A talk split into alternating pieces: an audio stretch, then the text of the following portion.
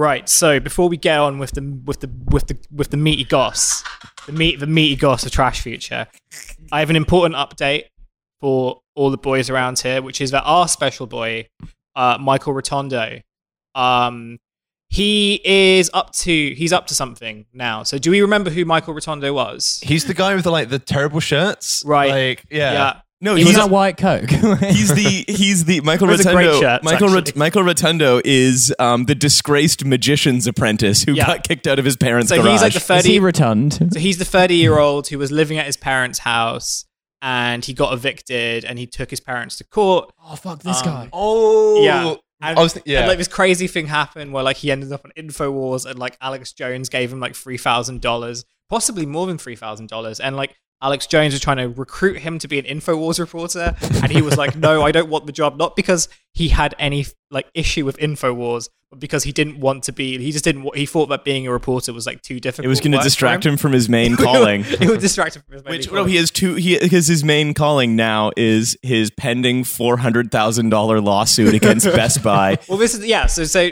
there was a video that came out from the New York Post, which was kind of like, well, what's he up to now? Well, he's he's um. Behind- Where just, like, are they stars in now? No, it's a, it's it's behind the music for Michael Rotondo. Kelly McGillis and Michael Rotondo. Where are they now? Uh, so so he is living in an Airbnb just around the corner from his parents' house.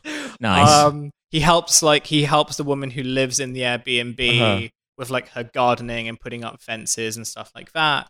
Um, he's suing Best Buy because he basically said Best Buy ruined his life. Mhm. But but Um, why? Well, how did Best Buy ruin his life? Because this is the best bit. Uh, so Estes boy. So he said that, like, you know, um, they. So I can't remember what happened with the Best Buy stuff because I'm too distracted Oh. by like something he does in the video. So what did he do at the Best Buy thing? Oh no, it's the um the thing is he was it's like like the whole thing really is a lot like um an, a late 90s Christmas movie where he was discriminated against for being a dad. Um, yes, yeah. Oh. Wait, he's a, he's a dad? Yeah, Yeah, he's yeah, a so he's- single father. Yeah, So so he- he's it- being played his- by Ice Cube. He has like a, Was his kid living at his parents' house? No, no. why they So kicked he him has out? an so he has an eight year old kid, right? And it lives with he lives with his ex girlfriend, and he was complaining not only on Infowars but on this video as well that like the courts basically discriminated against him because he was a single male, a single straight male, um, and that there was this bigger problem of like women gaining custody of like kids and so, you know the whole like Yeah. you know you've seen it before. And Alex I Jones, mean, was yeah, I was right about there. say, Alex- Alex, Alex Jones lost the custody battle. This So- is like, Yeah. this, Dreams, babies. this is like a line which, like, so many of these people are like. I, I know there's this like trope of like, oh, you know, like, oh, uh, how's the divorce going? But like, a lot of these people are like, they're really resentful and they're resentful of family court. They they hate Um, Family Court and now Best Buy, the ally of Family Court. excuse me, Your Honor. But it's, Um, it's it's big big Family Court and big Best and big DVD So there's- in league. So there's a scene in this video, right, where he's basically living. Yo, I in need this- another beer though. He's basically living in this bedroom and he's like learning how to do all these very basic things that he should have learned, like when he was a teenager, Like Instagramming his breakfast. like Instagramming his breakfast and not being able to buy a house because he's bought too many avocados. oh hell yeah. Um, so one thing, one thing that's like particularly gross in this video is when he cooks chicken in this um in this uh deep cooker. Is it a deep cooker? It's like It's, a, it's, it's oh it's a one pot. fryer? and so what he does No, is, it's like a rice he, cooker he puts like the cooked chicken back on the same plate with the raw chicken which you can just tell that's Best Buy and Family Court working together to try and do cultural Marxism by killing our highest IQ George individuals Soros wants to give our best boys salmonella. um, and it's just this like really bizarre, sad video of him like hasn't really like gone on like gotten anywhere. no he's gonna get rich pushed he's gonna get rich from Best Buy Um, and he yeah, and that's the Hell thing. yeah. He's like he- because they have so they when- have all yeah. the, the all that CD money when when, when when they asked him like Taking back all my mini when, discs. when they asked him like are you going to get a job or are you like you know are you looking for work or something he basically said no he was like i just i i work with this woman so that i can live in the house i'm basically waiting for my best buy money to come in That's the American dream, right? Like, yeah I'm waiting on a big deal with Best Buy. it's going to be a huge deal, folks. making, making the best deals with Best Buy um, Okay. Best Buy Best They're Buy not, to- they're not called Bad Buy, guys. Okay, they're called Best Buy. There's a reason for that. All I'm right. so I'm so luxur- and he- I'm, s- I'm so luxurious. I get everything from Best Buy. I get my toilet paper from Best Buy. You can't even get toilet paper the at French Best Buy. president calls it Le Best Buy. so all right? solidarity with michael rotondo and Yeah. nate Mhm. put in the clip now check out the link we'll put it on the website Yo, Don't yo, forget to visit like, my, share, and subscribe. I'm visit visit my SoundCloud, which is just the audio from the Michael Rotondo video.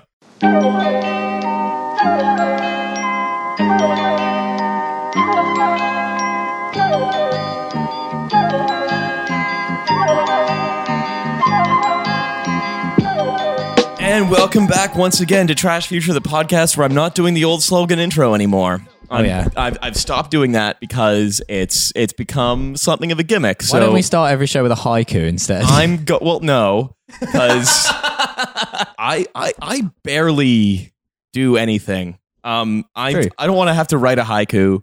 I I just want to be I want to be by myself.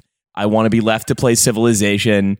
I want to get pretty drunk on like on, on show beers, and I want to stop dying of this uh, record-breaking uh, worldwide heat wave that's a prelude of things to come as we're all gently sautéed to death because of you know uh, uh, uh, d- d- uh, people need uh, p- plastics. Why is climate change happening again? It's not. Just, I mean, the Galaxy brain take. yeah, we're an anti-climate change podcast. We're also We're, an we're Scott. No, well, welcome to our new fifth host, by the way, Scott Pruitt. Do we need to do Yeah. intros, by the way? Oh yeah, probably. He's gone straight into a new job. Climate's coming home. It's coming home. It's coming home.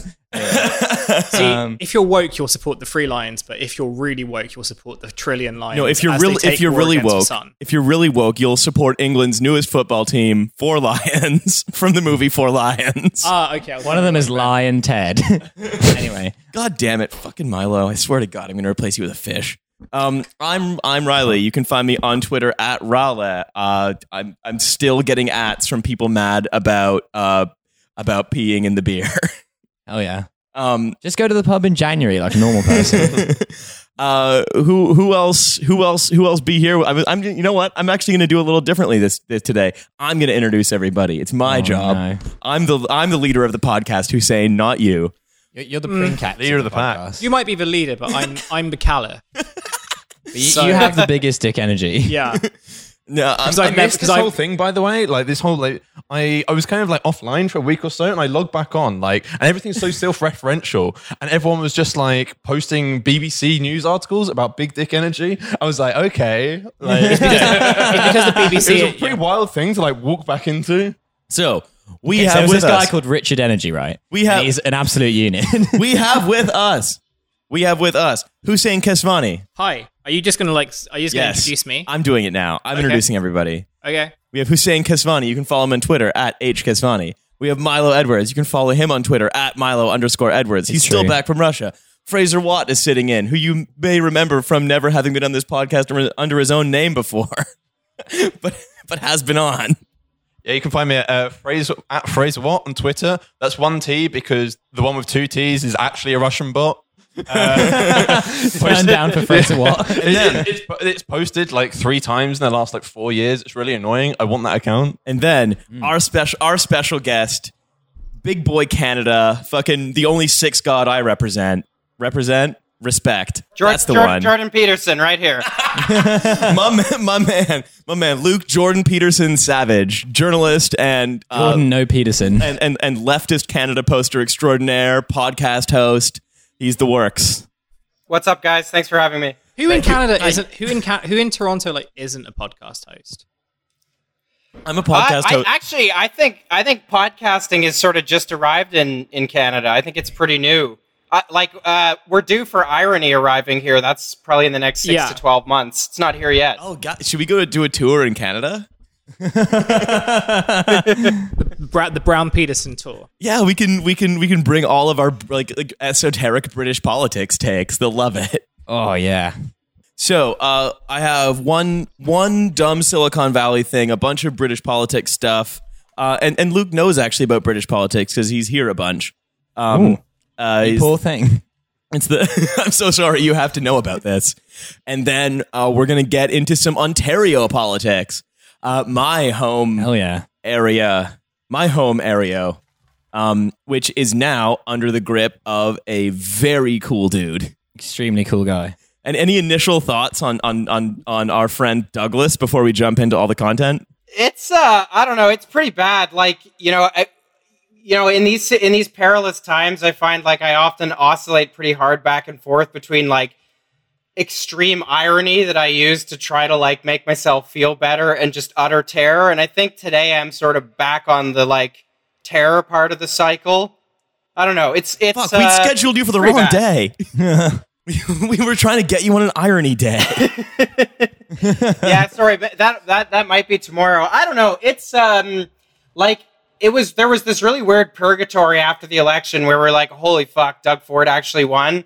But then there was like these two or three blissful weeks where nothing was actually happening because like the new government hadn't been sworn in yet. And then this week things really started, you know, I don't know, kicking into high gear. Like, you know, they're like uh they're like withdrawing cooperation on asylum seekers. Like, uh, turns out Doug Ford uh, seems to have gotten himself like personally involved in some way in like stopping a homeless shelter getting built that was like near his mother's house. Oh, so just know- like Jeff Bezos. Doug Ford like chaining himself to the fence in front of a homeless. It's like, no homes for the homeless. well, well, you guys should look after. There's a famous clip of the late great Rob Ford, rest in power, um, talking about a homeless shelter. Like there was a consultation or something for a homeless shelter was going to be built in his ward, and he stood up in city council and like you have never seen a man this mad. He is like so righteously angry at the idea of a homeless shelter being built in his ward. Like, so we anyway, can't have more homeless. They'll buy all the It's a lot of crack, and then what will I smoke? Yeah, so he's like the like equally awful but straight edge brother of the old mayor. he's a little more he's a little more with it like he's all he's often been seen as like the competent one like they're both like uh they're both rich So wait, no, boys so- right sorry. and they inca- they they inherited their daddy's business uh which makes like little labels like you know when you go to the uh the supermarket or the Tesco's as you guys would say and you know you buy like We some top up our meat and it has like a little label on it. Like they make that and apparently that's a really lucrative business. So they inherited that Hmm. but apparently like rob ford didn't really do anything because he didn't really have much of a business savvy whereas like doug was the guy doing all the heavy lifting like the signing of the checks and all the other hard work that's involved in like inheriting your dad's business so yeah he's a little Getting- more getting like RSI from signing all the together, I checks. guess. I mean, it's just, it's just like the Chuckle Brothers, really, right? No, I was gonna say he's of them was more he's business he's. Laurel Yeah. to Rob Ford's Hardy, Ah. essentially. Well, Hang on, whi- which one of the Chuckle Brothers was on crack? But but, but that Paul that's or Barry? Answer. that's, that that's the intro. We're going to be talking about Ontario's reactionary government after we run through uh, some other terrible dumb After shit. this message from our sponsors. After this message from our sponsor, Elon Musk, who has decided he's going to save the Thai boys in the cave. oh hell yeah! Basically, uh, Elon Musk has, as far as I can tell, decided that he's going to approach the problem of um, the, ele- the, the the Thai sort of early teenage soccer team stranded in a cave below like lots of water and craggy rocks and sharp edges and whatever. Um, by uh, uh, uh, filling a bouncy castle, uh, uh, like a long bouncy castle, into the cave because he uh, is an experienced tunneler who has almost two years of owning a company that's themed around tunneling and hasn't done any tunneling. Yeah, Elon Musk is actually a mole. Uh, a lot of people don't know that. Yeah. No. I mean, like it's one of those things where you know Elon Musk does does know some things about engineering. I know nothing about engineering, so I'm not going to necessarily say that. I don't I don't know how you should rescue boys out of an underwater cave. That's not really my special. Like they didn't really come up. I mean, think you should leave it to professionals, right? Yeah, I mean that, that's definitely that's, step definitely right. Yeah, step one. Step one, Who it are- professional boy rescuers. yeah, but not pro- maybe not professional. Um, Not if they have like long hair and are wearing a satin tracksuit. that's the thing. Why, why are we gonna le- like? I now then, now then, now then, what's it with all these boys in a cave? Like, no, anyone like that, don't don't let it's, it's, them. it's, it's if Elon if Elon Musk is going to do it, like I'm sure it, that he's going to be very safe and careful about it, just like he is with his factories. Hell yeah. But it would be better for the boys to die in a sort of Laurel and Hardy style accident than just by asphyxiating in a cave. like, yeah, they got them all the way out of the cave and then a piano fell on them. And again, it's it. uh, through uh, underwater passages that are 70 centimeters in diameter is to insert a one meter diameter uh, bouncy castle tube. I mean, like the wildest thing about this whole like plan he's come up with is like it's only via tweets. It's just like him like one-handedly toilet tweeting stuff like maybe worth trying, and then like some stuff, and it's like, Subtweeting the Thai government. and then he's like maybe com- like he's not even sure about. It. He's like, there are probably many complexities that are hard to appreciate without being there in person. Like this isn't his area of expertise. Have you tried switching the cave off and on again? and, and then obviously, like he'll tweet at the Thai government, and you have loads of people in like the replies to his tweet being like.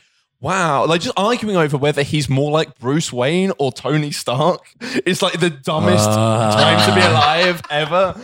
Exactly. and then someone else is like, he has Spider-Man's sense of humor. It's like there are like children trapped in a tunnel, and they're like, oh yeah, but like Spider-Man. The, the, the only the only thing worse than Elon Musk tweets are the really like earnest, impressed replies to the tweets, like from from Oh, from yes. his fans, because th- those people like it's hard to believe they actually exist. He actually has like a more insane fandom than like One Direction. Like, but, but ironically, they're all the people who would think that like the One Direction fans are like gay as hell. That would be like they'd take like the no, they're for like little girls. And I'm like a cool. I know about science. I like I follow. I fucking love science on Facebook, and I like Elon Musk because he's like Iron Man or Spider Man or some shit that isn't real. I mean, this is like the only real horseshoe theory, right? Like, uh, One Direction and Elon Musk.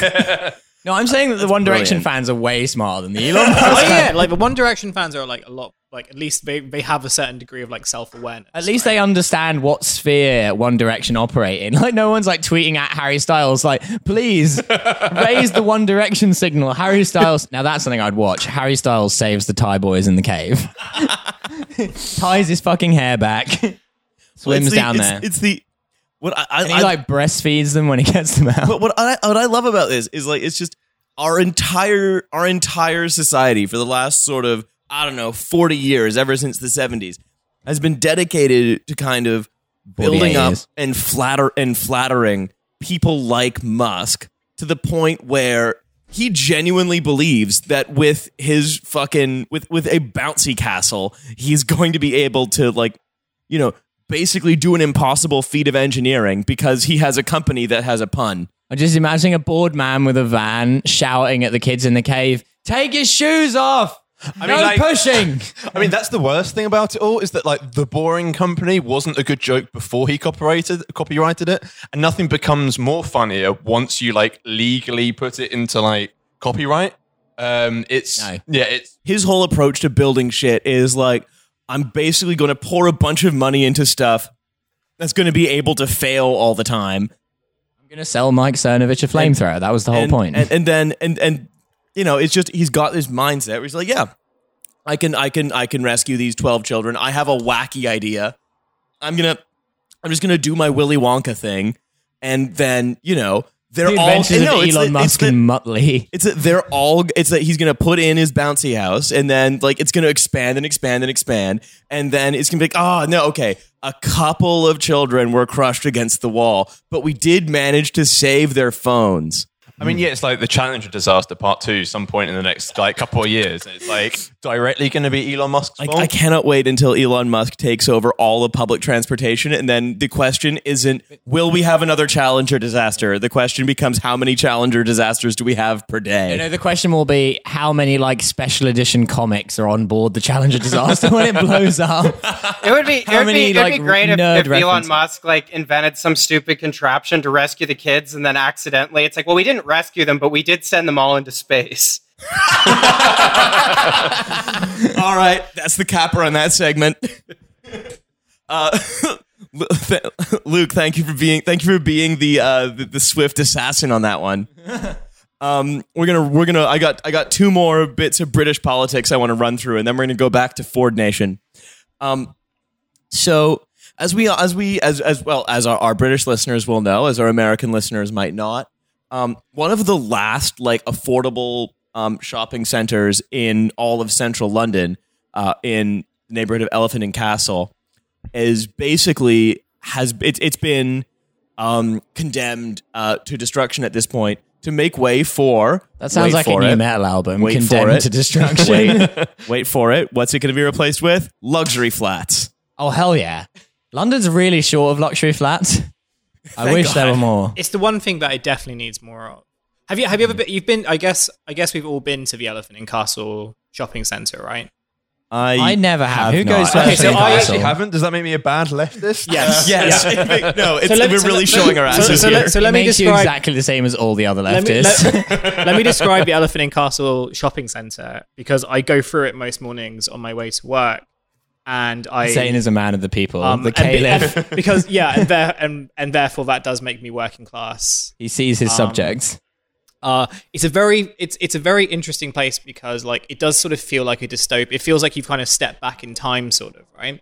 So if you go into the shopping center, you know you're not going to find like H and M's and Primarks and stuff. You're going to find like you know discount clothing stores where most of the stuff, um, you know, comes from. Uh, you know, most of most of most of it is like knockoffs from like Pakistan and Oh stuff, no, right? that's where I think that's where Uba Butler went shopping before faking that he was a fashionista in Paris Fashion Week. So he went to a market, but a lot of the clothes that go to those, a lot of the clothes that you see in the markets are also sold in there as well.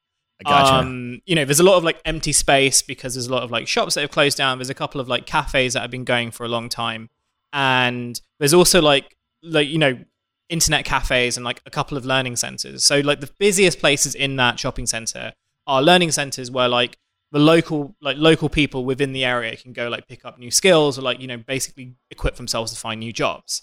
Elephant and Castle is a very interesting place because opposite that shopping center is like all the art schools. So you've got like the London College of Arts. I think there's another one there as well. And immediately like outside you see like the huge building, you know, these huge like luxury flats. They basically like dominate the Elephant and Castle Castle skyline.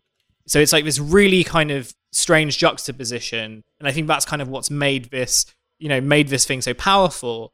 Um, you know, the fact that you can basically see what the consequence of this is going to be.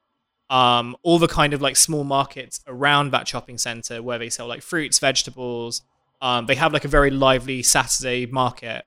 Um, you know, that will all like go if they're going to like do this development. So like a lot of the stuff that like makes this local area like a local area is going to go just to kind of make it like another generic part of London. Um, and this is where like the elephant in and I don't know. Have you seen like the plans for like what this? Well, they, they're gonna like I- make. they take like shipping containers. I've right? got the. Uh, I actually have it in front of me. Um, Oh, it shipping is containers. that the um the, the council's policy on new development is that it should be 35% affordable housing with 50% at social rents. However, um, what's happened is that in the sort of selling off of this of this estate uh, that includes this this shopping center, um, the approved project includes like two thirds of the affordable housing required. So it's it's not even replacing a place that had community with a place people can afford to live. It's replacing community with yet more um, luxury flats, which which again, thank God. But Riley, I mean, if I live in a luxury flat on Elephant and Castle, what else should I look at apart from other luxury flats? Right, that's, That's the what you bought. expectation. Exactly. Yeah, I bought the opportunity to be in a luxury flat and look at another luxury flat, which is basically a kind of luxury flat threesome. So that's um that's the situation that what we have, which is there is yet another tale of London being made shittier uh, by so-called regeneration. Can we talk about like the the actual flats themselves? Because I don't know I if you know. I, I mean, I know nothing about. My about hot them. water has been off for weeks. no, this is like luxury, my anus. so there's like there's like I said, there, there- you know, there's a serious point in this about like how poorly like these new builds are actually made, right? So I've got friends who like live in new builds, like whether they bought them, whether they live them and live in them and stuff. And like, you know, you go into the flat and everything looks like really nice and well done. But in order to kind of meet the demands that developers put that um, local government puts on property developers, they kind of like build these luxury flats like very, very quickly and very, very cheaply as well. So you're also creating like really shitty housing too, right? Stuff that like, you know, rich people will be able to live in for like maybe two, three years, then sell off their portion. You know, because their their argument is that, you know, this housing can be used for like a long time and we can kind of, you know, as time goes on and people move out, we can, you know, increase the level of social housing, which I don't know whether that's the case in Elephant and Castle, but that's definitely been kind of said in areas of like Lambeth and areas of um North like North London. It, it, I love how it's worked out that way every time. Yeah. Yeah. Well, So, so, so I love sorry. how it's worked the out that way. The argument is that they're going to build these luxury flats for, I guess, to house like wealthy centrist newspaper columnists or something. And then after two or three years they're going to fall apart, and then poor people can have them. Like that's the argument for these, Well, they don't want to admit that like it's going to fall apart, right? right? But you know, even property develop, develop, even property developers kind of say that like you should not be looking at like buying new build flats unless like you really have to.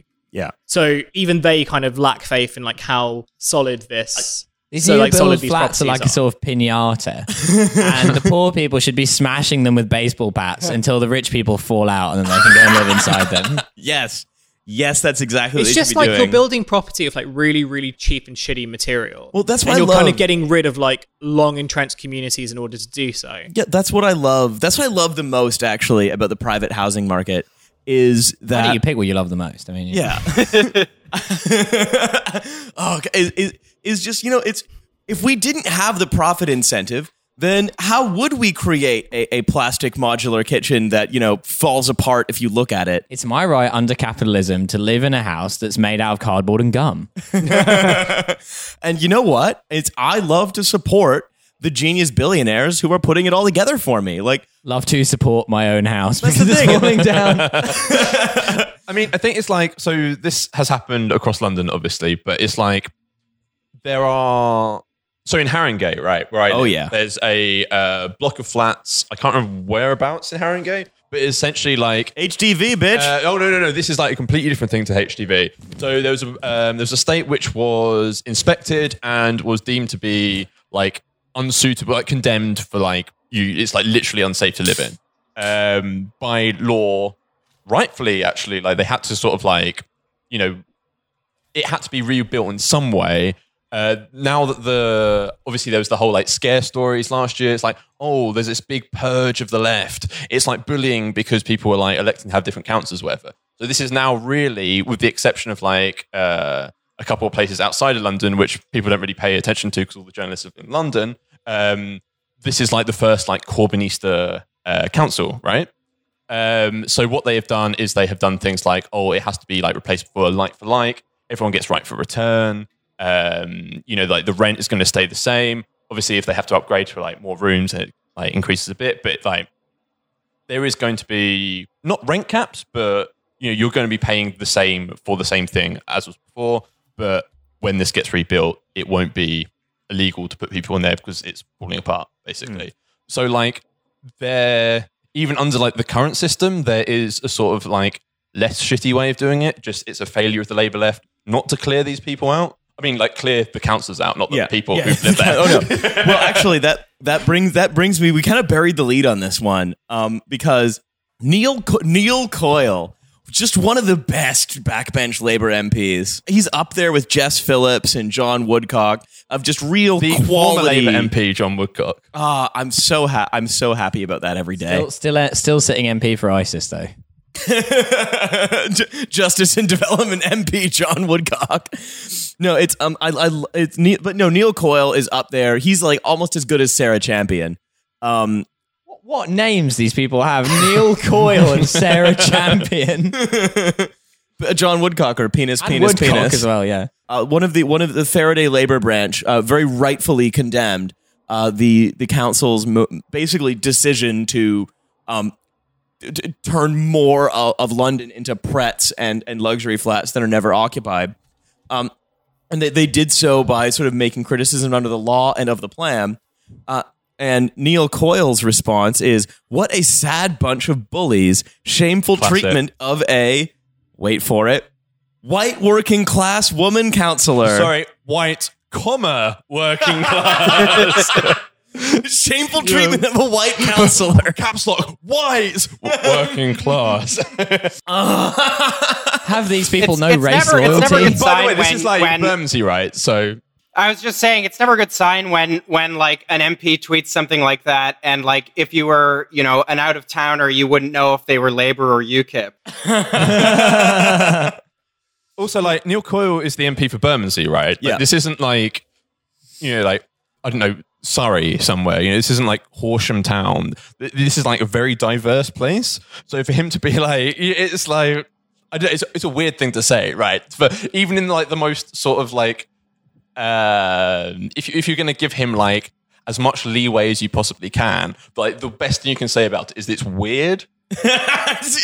Be like, Yeah. shameful treatment of this of, of, of this working class female counselor who, by the way, is five foot eight. also Yeah. like the bullying thing like the thing with Yeah. the labor right to this day and like the labor party as a whole like pre-2015 is like the like, like most sycophantic and like dumb people like raised to the Oh, top yeah. like i i mean Meritocracy. so so like obviously I am older now, but when I was like young enough to be included as like young Labour, I was on a young Labour right wing dominated young Labour committee where the left were accused of quote unquote demonizing landlords. Uh, the person who said that is now a councillor in London. Landlord is a slur.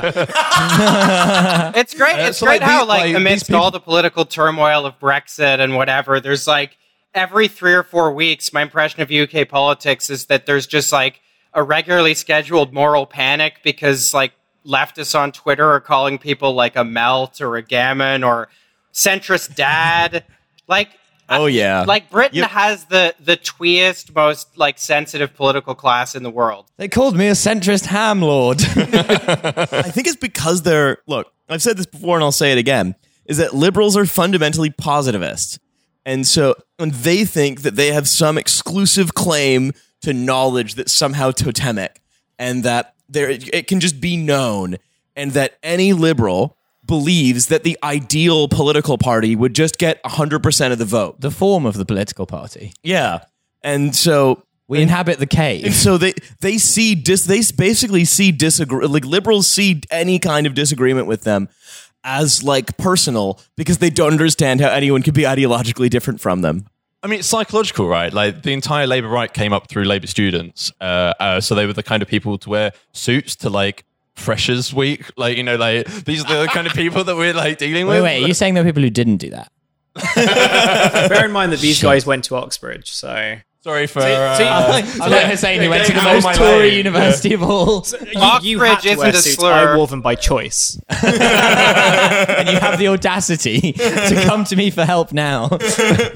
well, you were out partying. I studied for 18 hours at a time. I studied the suit. I tidied my room. Yeah, no. So, um, yeah. Anyway, Neil, Neil, Co- Neil Coyle just really showing out well for the party out. here. Just yeah, really, Deselect. Like, deselect. yeah. it. Deselect, chew fucking chew, get rid. there is a conference going to the 2019 Labour Party National Conference on mandatory reselection of MPs. Hmm. Yeah, Just saying. Just saying. When girls on Tinder don't get my jokes, I just type in deselected before I unmatch them. and you say, "What a what a sad bully you are." What a sad bully you are. Shameless treatment. Bullying, bullying a white middle class man. In a suit, no less. yeah. You can't see this, but I am wearing a suit. Believe me. Dude, you're wearing a shirt of a guy picking his nose and also a fancy watch. Fuck off with that. It's my dad's watch. Ugh, Laura's gonna call us a liberal again. No, liberals, not just a liberal. Don't don't pretend to me that you don't have fancy taste in things. You have far fancier taste than I do. I do not have fancy you earn taste. like ten times as much money than me, and you always have less disposable income. Fancier than me. no, it's because I invest in various futures. Like You're the only person I know who like coin. has three syllable cheeses in their fridge regularly. I invest in tracksuits. I've made some serious. like three. Stilton. The tracksuit market is very bullish. I've, I've, I've invested in tracksuit futures. Um, Like no, the light, it's actually just three lines on a graph going up and down. I, I think I think to close to, to just to, to, to close this particular topic, right? That Neil Coyle has the same idea of um, what Labor's constituency sort of naturally ought to be as the Economist, which also recently published an article today called "Labor is no longer the party of the traditional working class." And when they say oh, I love the traditional working class. Mary Poppins. exactly, well, it's I mean, they use that model where it's like it's like A, B, C one and like whatever, where it's like accountants are working Yeah. class, but like people who work like on zero hour contracts in you know like a supermarket are middle class. Like that is like the definition of I I think it's like from the like the forties or something. Yeah. and it's like if if that's your definition of like what's middle or working class, then like You're mad? Well, yeah, it's that. it's Jeremy Corbyn wants to introduce a tax on people jumping up and clicking their heels together in the air. well, it's it's a it's a Neil Neil Neil Coyle and the Economist together both see the working class basically as um, you know uh, uh, ruddy faced coal miners.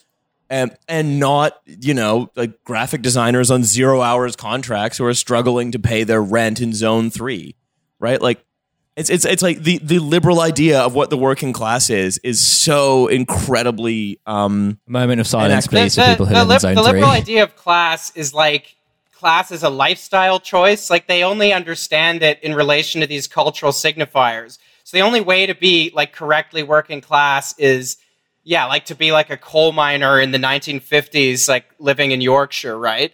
Whereas like you know. Cl- like class, it, like it all goes back to that David Brooks taco article, right? Did you guys see that? oh I I I read it I read the oh, wait, is this the Wait, David has Brooks David Brooks written a bad thing? Wait, was this the was this the oh, that's, are we talking about the David Brooks um a, a- afraid of prosciutto article or is this a different That's right. David yeah, Brooks the article? afraid of prosciutto article, where so Yeah. he and his he and his friend, who I who I guess was of uh, you know less noble breeding or whatever. No, he- he- like, he she is didn't house cleaner. recognize He is house cleaner. like, afraid of trendy Danny Italian- Prosciutto. He's crazy. He's all bats. she, she didn't recognize any of the trendy Italian like words on the menu. So then he's kind of almost getting to a point where he's like, "Oh, wait a minute, we live in a stratified society." But then in, his solution, instead of you know fully automated luxury socialism, is, "Oh, we'll go and get tacos instead because that's like a plebeian cuisine that she can understand." Well, yeah, it's the um, and that's the other thing, right? It's like it's the because their idea of class is all cultural signifiers. Then, like you know, someone who is like Rob Ford can be seen as working class because he's like. I, I don't because he's like I don't know Italian meats. You know what I know is bologna sandwiches, like my mother used to make me. I mean, it's the new statesman's like favorite take, right? Like anyone who drinks, you know, one pound coffee is middle class, but like, A lot of soup. yeah, it, it, it, the whole like coffee is middle class thing is just like Croutons do you prefer in your coffee? It's it's it's that class is a cultural choice rather than an economic reality. And for Neil Coyle and for the Economist, class is a cultural choice. And so the elephant and castle development is just oh you're some kind it's, oh you just you you just you're just against a, a working class woman who's white by the way getting her way um, because actually you're the real sexist. all the working class people who are moving into luxury flats.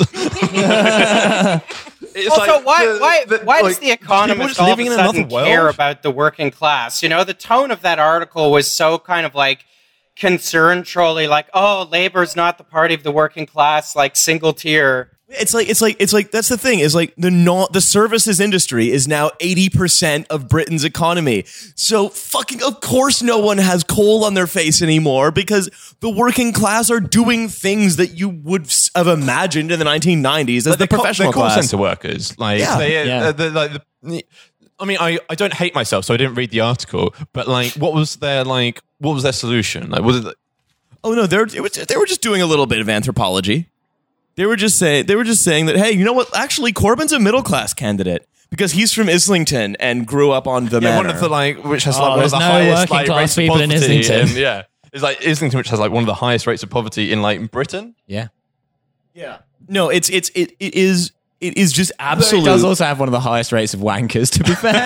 Like, I, definitely know where people are coming from. Ooh, baby. Okay, we're I have one we have I have one more British thing which I want to run through real fast, and then we're gonna go transatlantic, which is that Theresa May. Right. By the way, uh, Fraser was the assassin on that one. Thank you.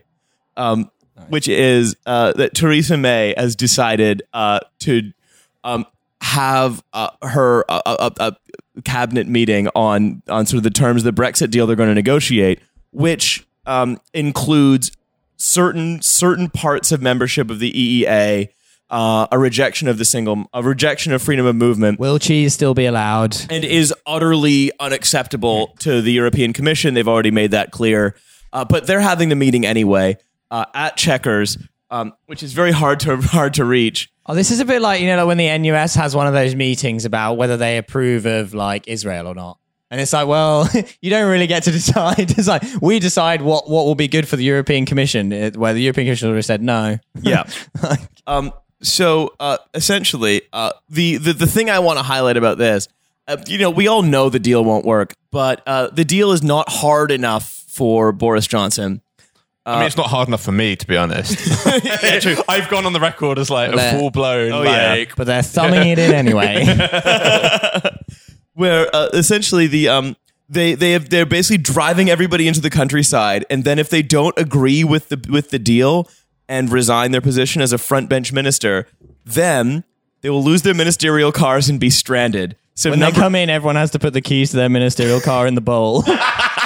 Okay, so like my take on this is that the problem with that entire sort of like strategy is that they're members of the Conservative Party. If Corbyn did the next Parliamentary Labour Party meeting like that, I would be very happy. oh yeah, Just like leave Jess Phillips and Chuka Umunna like stranded in I don't know like the Lake District or something. oh Great. no, I'm I'm very uh, look. Don't get me wrong, I'm very excited for Buckinghamshire Love Island. Chuka Umunna triathloning his way back to London.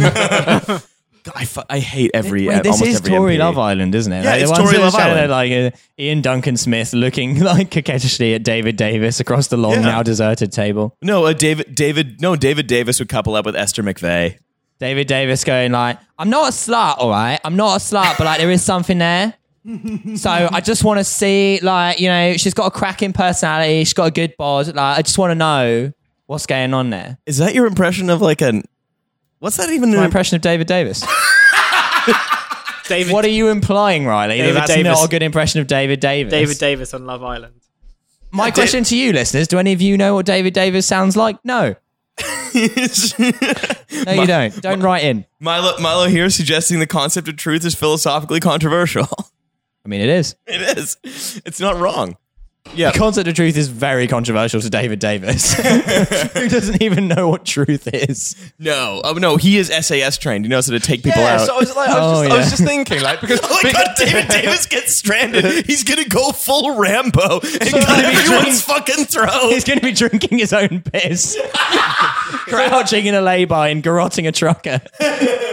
Like I'm not good with names, and also all these people look exactly the same. So like I can't tell them apart. But this is the guy who, um, so he was like running some spiel about how he's you know best like place to do all this because he's like he was in the army once, uh, which is like you know it's a bit from like the UK office. Pretty much, uh, and then like some journalist was like, "Oh yeah, I was at like some journalist party with him, and he was just like looking out into the horizon and we were like, oh, what are you looking at? And he's like, oh, I'm just like surveying the territory for, you know, if we were to be like invaded. And he's trying to do this like big hard man, like, No, no, what was he's- that amazing article He's, about he is guy, when- he is guy who practices with his katana in the university quad. No, no, Is there who was he that- is. there was He's that like one of those, amazing like, anime guys at school. Yeah, Like, yeah, he's an anime guy. He's like, I learned no how to. offense to say. Yeah, there was that. There was that amazing article where ver- someone got I'm a very quote. offended. Someone got a quote from someone who was in the territorial, the territorial SAS. Like the SAS only does like overseas operations, but he was in the territorial SAS. Anyway,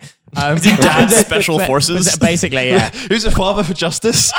don't, don't tell him, Pike. Um, but yeah, the, the, there was someone who was in there with him who said that when he was commanding this like platoon of territorial SAS on an exercise, he got them to like to ambush by crouching on either side of a road, so that when they popped up to shoot the enemy, they would just shoot at each other.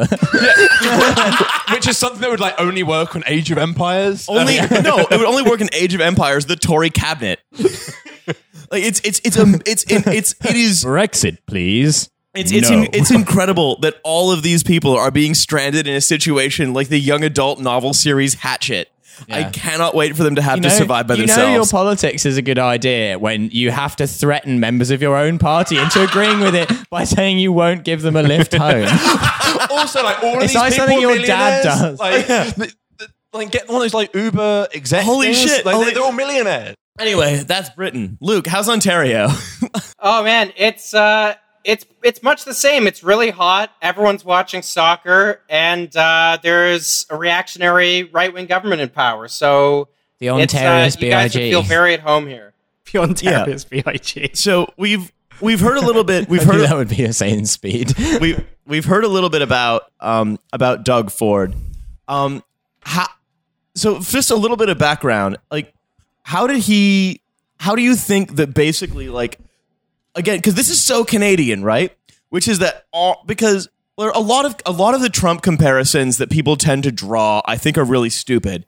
Like anyone who compares um, uh, uh, uh, uh, Lopez Obrador to Trump, I think, is a complete smooth brain.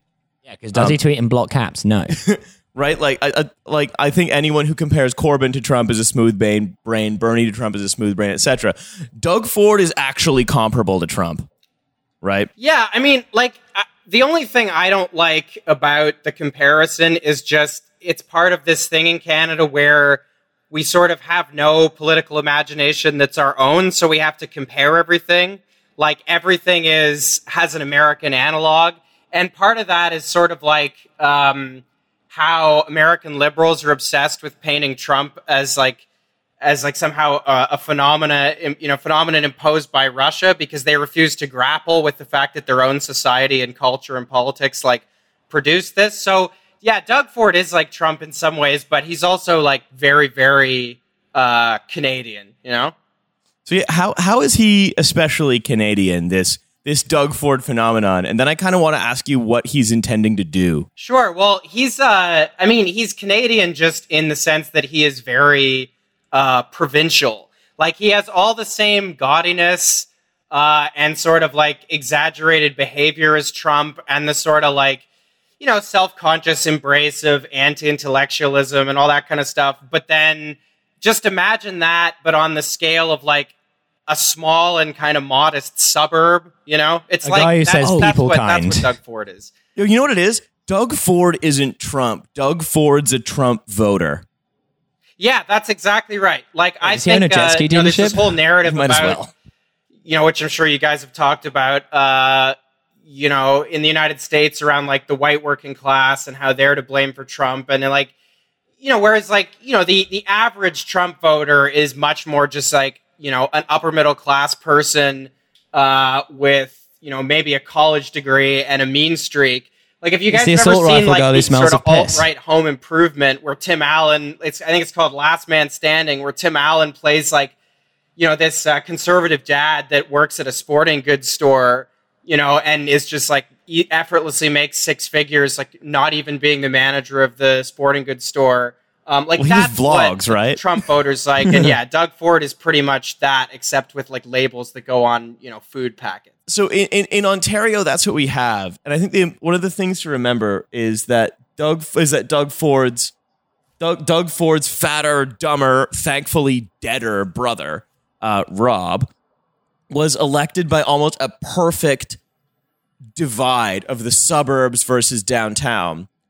On the basis, again, that downtown contains all the elites and the suburbs contain all the working class, despite the fact that the suburbs are actually made up of like people who own boutique IT consultancies or whatever who will help you set up Salesforce, but like hate all the Indians they employ. Yeah, I mean, like you know, that that that sort of uh, I don't know, you know, lower income, you know, kind of suburban voter does exist, and it backed, you know, it backed the Rob Ford mayoralty. The thing is, so did all the rich people. Like this, like all the all the rich people that will vote for whoever the most conservative candidate, you know, is in every election. Of course, like they voted, uh, you know, it's it's a it's like UKIP, you know, it's like a cross class coalition between like you know, angry racist poor people and angry racist rich people, you know? Yeah. Voting for a man in a flat cap who dresses like Rupert the Bear. I mean, at the end of the day, it's like the same thing with like uh, Corbyn in the 2017 election. It's the same thing with like Ocasio Cortez in the. Uh, I, I'm probably like butchering that New York pronunciation. 14th yeah, in, district, in yeah. the like uh, New York uh, like primary uh, the other day, um, where it's like you don't win by like winning over sort of like un you know unrepentant racists. You win by like turning out people who don't think anything the like rightfully think the system doesn't work for them. Like you you turn out non-voters and that's how you win because Yeah. like the sort of like rich reactionaries they have at least one candidate they can vote for Yeah. in their like class interests, right? And there are like five of them. Yeah. Yeah, there are like five rich people. Like- Why would you expect they're going to be electorally? yeah. It's like that's why rich people vote because their interests are like you know like they're on the ballot paper. Yeah. Let's, uh, let's make socialism work for people who own jet ski dealerships. 25 cc socialism. Hell I yeah. don't understand how big an Fully engine. automated luxury gay space jet skis. I don't understand how big an engine is. Is 25 cc big? No. Do No, not It's like, me. I mean, it's small for a motorbike. I don't know about jet ski. I don't know. I don't know anything about jet skis or motorbikes. Do not message me. Um, like about Please the, message Riley about like that. the Trump comparisons. So like during like during Trump's like election campaign, though his like actual you know like devil in the details uh, economic plan was like incredibly like right wing and like favored you know rich people basically. Like his rhetoric was like he just like kept on talking about like jobs, jobs, jobs, jobs, jobs. Like was Rob Ford the same? Not Rob Ford, the his brother, Doug. Ford. right? Doug Ford. Yeah. Like was that a thing, or was he just like? Did he just pick up the sort of like racism and then run with it, basically?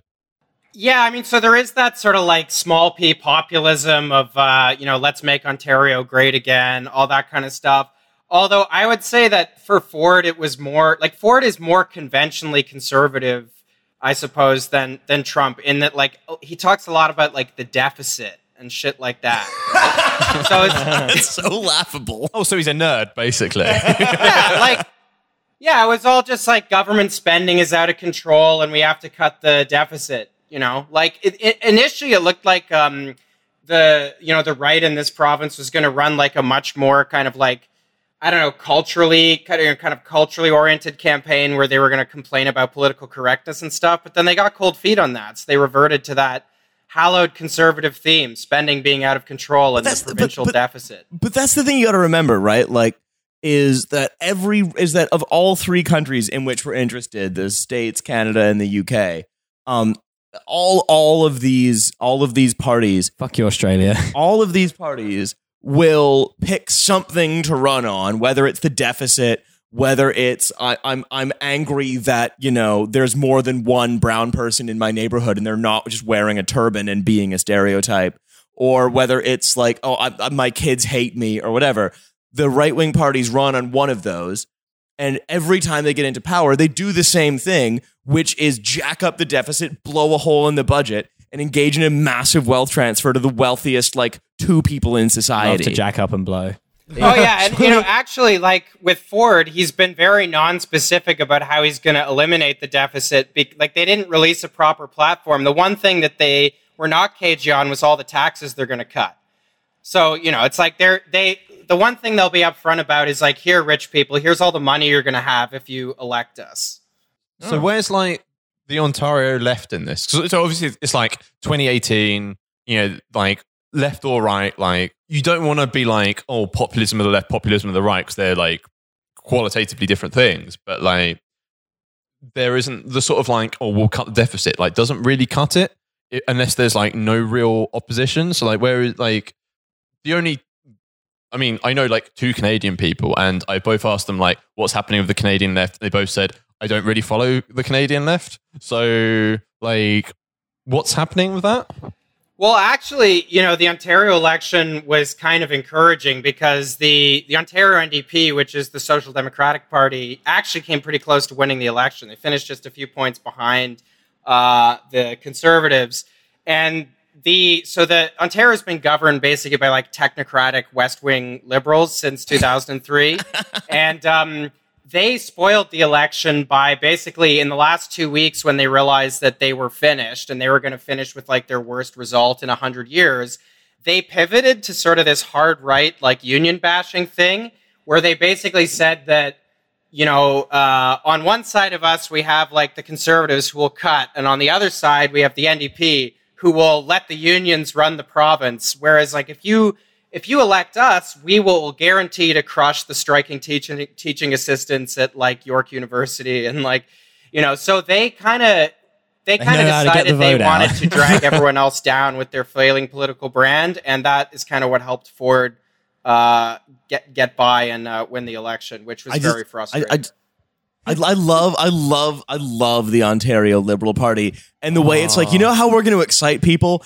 by reminding well, them that Tr- it's Trinity not worth College is I- I basically just wanna like be a at that Soviet debate. of the Ontario Liberal Party, anyway. I want to be at that debate where it's like it's like Doug Ford going cut the deficit, and then it's the Ontario left is going like better living standards for everyone, and it's like and now from the Ontario Liberal Party, Skeletor crush them, crush them all.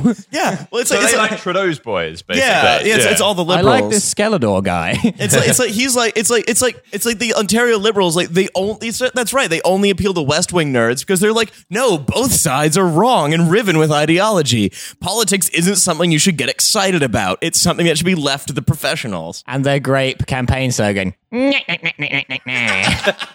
Yeah, so the ironically named Kathleen Wynne, um, essentially has has just handed the election to Doug Ford because like liberal cast lose win, am I right? because because. I think the thing that we haven't spoken about is the only person who can stop the Ford the Ford dynasty, and that's the, the number one six god Drake, right?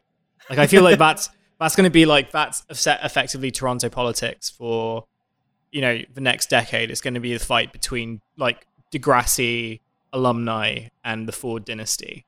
Yo, uh, Skeletor doesn't even respect his mother. I mean, it's a uh, it's a Drake Peterson uh, like run next time, right?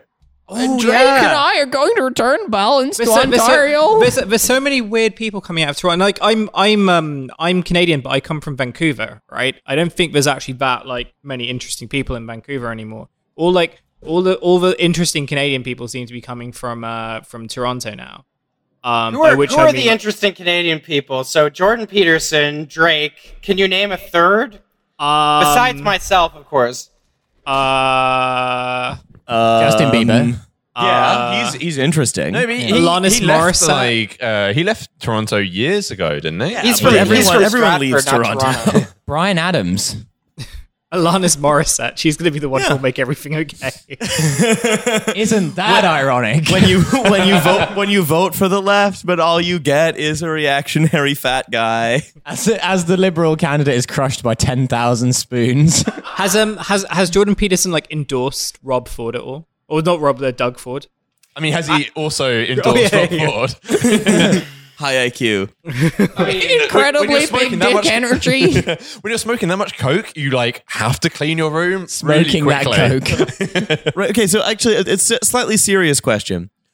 Based on the fact that like the actual left in Ontario experienced a huge surge um, at the expense of the Liberals and stalling the Conservatives, if not beating them.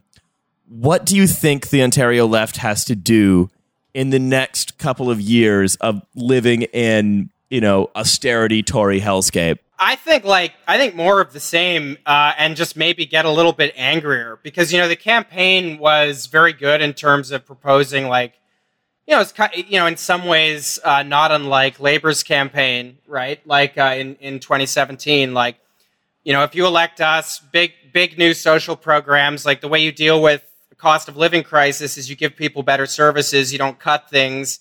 Um, I think like I, like if I had a friendly criticism, I would say I wish the campaign had amped up sort of the anger directed at like Ontario's elites because I think if if the left doesn't do that, then it, it's left to kind of politicians like Ford who are members of the elite. They they get to cannibalize that language, and I don't think that's uh, I don't think that's helpful. Yeah. It's really exciting that He Man just won the primary. right and and i feel like but that's what we've been I, I feel a real sense of that's kind of what's been going well for labor here is that there is that is that we are able to name a malefactor we are able to decide what's evil and we're able to sort of cast nuance aside and make a strong moral stand quite simply just for what's right and they, it, and, and what that enables us to do is shed the sort of liberal fiction that the ideal political party gets 100% of the vote. Um, and that we are able to say to conservative voters, we don't want you. We're not interested in caping to you. And what we're going to do is marginalize your voice as much as we can and make it so that you don't matter. the ideal political party represents 100% of my boat dealership. I mean, that was like when in the. I mean, I, I know it's like very you know like British leftist to like relate everything to like the 2017 Labour uh, campaign. I mean, look, we But can I- either relate everything to the 2016 primary in the US or relate everything to the 2017 labor Still with campaign. her. No, that's what it is. It's Amer- It's that's the 2020 when they run Hil- when they run Hillary in 2020. Guys, we relate everything to England winning the World Cup now. That's the thing. No, but it's it's one one thing I want to get back to is that is that the thing is, and this is I think a lesson we have learned from the last three elections that we could talk about. We learned it in 2016 in the states. We learned, won. We learned it in 2017 here. We learned it in would've won. We learned it. I mean, Corbyn is the prime minister, right? he Yeah, is prime that's- minister. That's what I heard. Um, and I think we also learned He's Doing it. a very bad job if he is. He's allowing Theresa May to hang out with the cabinet. We also and we also are learning that from 2018 in Ontario, which is that we will is that the is that the liberals have to convince the reactionaries to get on side because the liberals actually have something to offer the reactionaries, which is we're going to cape to you and we're going Green to Diesel. we're going to give you whatever, basically whatever it is that you want. But that when you don't cape to the reactionaries, you can achieve you can achieve electoral upset, and whether that is and whether that is uh, producing an uncommonly strong primary performance in 2016 against a shoe-in candidate, whether that is reducing a, a minority government by surging up in the poll, uh, reducing the Tories to a minority government by surging up in the polls as Corbyn did, or by coming from behind as Andrea Horwath of the NDP did in Ontario. That what we have to do is strengthen and double down on this strategy and not try to abandon it because what has failed is not the left. What has failed is liberalism. It's a failed experiment and it has to be done away with entirely because their entire worldview has been discredited. Bring back gulag. I, I mean, the thing that the liberals have to give the reactionaries is the fact they share the same economic platform. The thing they differ with is whether they prefer like Wall Street bankers or like Silicon Valley te- technocrats, basically. Like Yeah. they they have yeah they have the same platform. This is like we see it in the like EU debate as well, where like you had load of like you know very very like pro EU Labour MPs going in for like crazy like free trade deals, like literally the other day. Um, you know, like, and these are the people who are like fronting like the single market campaign. Um, they basically, you know, it's like Hillary Clinton and Donald Trump. Like, there's like a matter of extremes, but like they both shared a broadly liberal economic uh, Yeah. package. Right, and it's like one of them represented finance and one of them represented real estate. Big whoop. It's, it's it's of the of the of the sort of extractive oligarchy that we live in. They represent two wings of extraction. But it is only SpaceX who can save the trap boys. Um, so I kind of want to like. So the only the only Doug Ford policy I'm actually familiar with is that he's going to make it legal to have a buck of beer again. He's going to make it legal to sell one dollar tins. oh, okay. I thought that was Comrade, even like some comrade. weird I like don't, Canadian I don't really know how that works, something. but that's one of those things that like I feel like the conservatives kind of only do it because it instantly makes like centrist newspaper columnists write about like their populist credentials. Like there's this weird symbiosis between uh con- you know conservatives who want to be seen as like the party of the people and uh like centrist newspaper columnists or whatever because like all Doug Ford has to do, he says folks a lot. That's the running joke is he always says folks and he's going to make it so you can buy a tall can of beer for $1. And then that's enough to make like you know, every columnist be like, "Oh my god, he's like a pro whisperer. He has powers that are beyond our understanding." It's like the man from Del Monte of politicians. No, it's like it's it's like it's all all he has to do to take it one step further is going to be like everybody. I'm not going to legalize drugs, but I'm going to make it a buck of heroin. He's just trying to get the leftists on side. It's like, hey, it's, it's a horrible right wing reactionary platform, but one dollar beer, and the leftists have to be like, well, it's got something it's going gonna for be- him. it's- bag of cans, It's it's gonna like all it's, that stuff. It's yeah. going to make podcasting cheaper. Yeah, exactly. And as we beer. know, everyone in Toronto is a podcaster. So No, no one in Toronto's a podcaster. Remember from Podcasting before. subsidy. Riley Just was the only podcaster, and he left. So before we before we close out, um, what from your experience of sort of this this election and this kind of horrible troll winning, what does the we say the, the Canadian left has to do more of the same? But if you're listening to this and you're in Canada, um, and you're you know you, you you take off your headphones after hearing this, what can you do over the next like day, week, month? Well, uh, besides podcasting, I would say, uh, One of one I'm of the things that was room. I think notable about the NDP's campaign here is that there were a lot of kind of um, social movements and activists adjacent to it. One of the big ones in Ontario has been the Fight for 15 campaign, which kind of is modeled on uh, the American one, which, you know, in the last, in the sort of dying, like, I don't know, road to Damascus days of the liberal government, actually, you know, these kind of activists made the liberals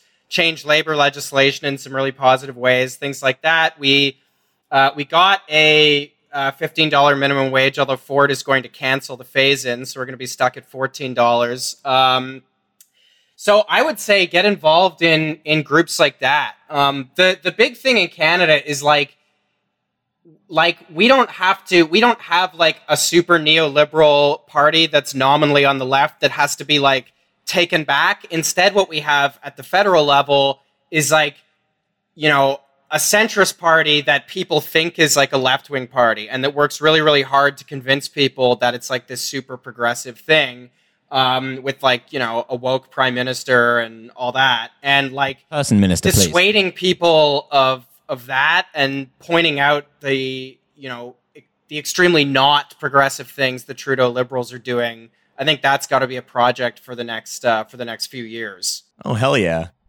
Well, well, maybe, maybe, maybe, maybe we this podcast that's primarily listened to by Brits and Americans can can do a little something about that with more Trudeau content. Invade Canada. the galaxy brainist option. No, I'm just I'd sa- be down. I'd Yeah. down. you know we send this we send this to Drake, get him to like do a mixtape. It'll be good. we get we get David Davis to lead. You know, lead you, you the know, Drake Army. contribute. So there was a Vice, there was a Vice uh, news bit this week about how like Drake contributes like four percent of all like economic growth. He was responsible for like four percent of all economic growth in Toronto. Um, we need to diversify from Drake. and it's all and it's all and it's all been driven by like like random tourists who want to like take the photo, the same like photo of him as the cover of like the Take Care album, and they all like want to like you know sit on blue screen so they look like um they're sitting on the CN Tower. Oh. Um, it's not the CN Tower. It's the uh, CN Tower's in Seattle, isn't it? nope. No, that's see in. Toronto. Toronto. it's the Toronto. Tower. Okay. There's another tower. There's another tower. There's Space another- Needle. I mean, what like what the leftist response to that would be would be to reinvest that Drake money into um, like jump starting SoundCloud rappers. Redistribute the Drake to the we need, masses. we need Tekashi four one six. Who are these people who like Drake? I swear, like if Drake was a contestant on Love Island, he'd get voted off in like week one. Luke, do you want to do you want to link a couple of these organizations that people might be able to join uh, in the description of the song of the song of this song that we've been singing of this episode? I'll send you guys some. Uh, but yeah, 15 in fairness. Uh, you know, a lot of, uh, I, I'm only really familiar with the Toronto chapter, but Black Lives Matter does a lot of really good work in Ontario. Um, and then, of course, there's my podcast, which is the most important part of the Vanguard. Do I get Yes, to plug where- that at some point? Where I was going to say where where can people find you on the internet, including on the uh, Apple podcasting app or wherever they like to download podcasts? Um, so I can be found at Luke W. Savage on Twitter. Um, I have a podcast called Michael and Us that uh, started as a novelty Michael Moore podcast, uh, believe it or not. Um, it's kind of like looking back at looking at like present day politics through the lens of like bad early 2000s liberalism, which works surprisingly well. We just la- launched a Patreon yesterday, so check that out. And uh, if you want to hear our interpretation of Star Wars The Last Jedi as a liberal retelling of the 2016 election, uh, give us your money. Yeah, it's available on LimeWire. if you want to call someone on your flip phone. Oh, I mean that's just pure keys to the VIP hit at us that up on point. hit us up on Emule. no, uh, you can find us um, as contestants on Keys to the VIP. We're on all the major platforms. eBaum's World. Spotify, iTunes, Keys to the VIP. All right. Um. So, uh, thank you very much, Luke, for uh, for dialing in with us today. This has been a joy as ever.